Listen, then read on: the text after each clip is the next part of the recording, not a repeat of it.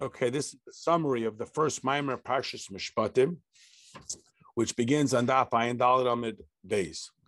The Alter Rebbe begins by pointing out a grammatical inconsistency in the opening line of the Parsha that says, These are the Mishpatim that I placed before all of you. And then it uses the singular of you will acquire an Eved.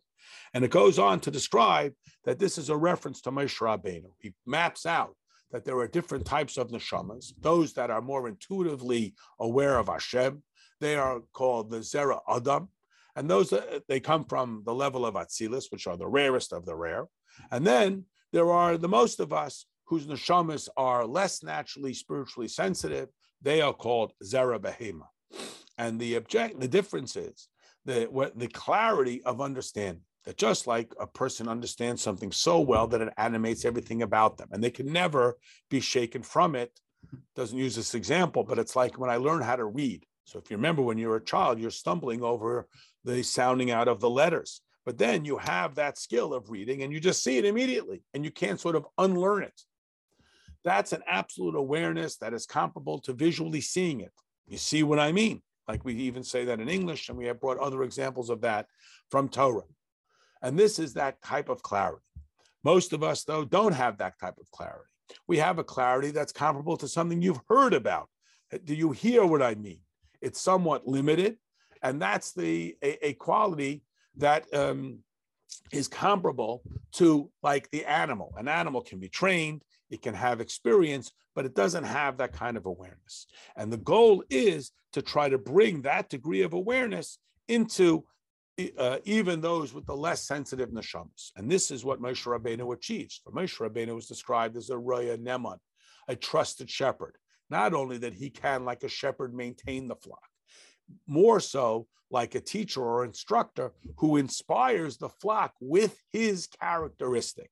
So when we call him the trusted shepherd, he is the shepherd who instills trust in his flock. He brings that quality of das, that connection, even to the most ordinary and least less sensitive neshamas. And this is that quality of connecting chachma through the quality of das, which means to be absolutely unified. Then we went on to do some analysis of the difference between the angels, who in practice are, or in the tangible manifestation, are more aligned naturally with Hashem, yet in their essence are less so. And that's why they are dependent on us to say Kadosh, for them to say Kadosh, and we are dependent on them. Kulam ke'echad. We all come together in this mutual benefit to evoke this awareness within ourselves and within the angels. The part that we have ended is on Ayin Hey Amid Beis in the middle of the right hand column. We're on uh, Daf Ayin Hey Amid Beis in the middle. The Alter Rebbe is now able to return back to the idea of the mishpatim and mishpatim meaning the laws, the halachas, and like the word halach also means to progress, that we should be able to continue to move forward. And this is the, uh, uh, made possible by the gift of Moshe Rabbeinu, who brings a level of das that is out of our capacity to reach, is out of this uh, created world, and he brings it into this world to transport us. Then there's a one paragraph mimer where the Alter Rebbe explains the idea of acquisition. In contrast to creation, we find that Hashem is referred to both as the creator of heaven and earth and as the acquirer of heaven and earth. And the question is, what is the difference between these two characteristics?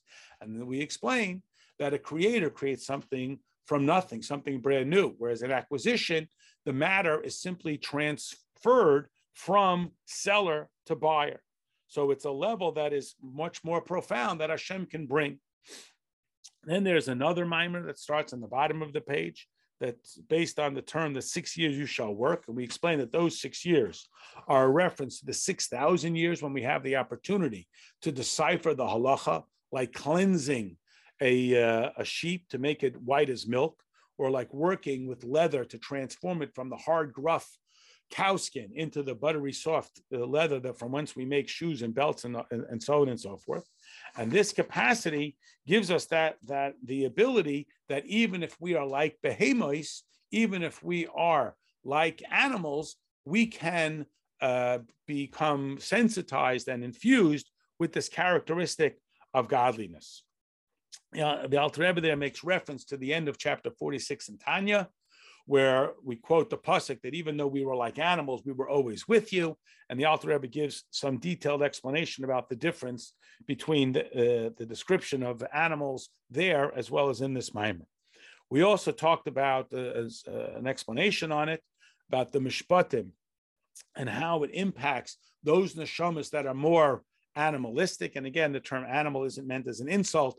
It's the idea that we're only human, Homo sapien, versus those neshamas that are more like Adam.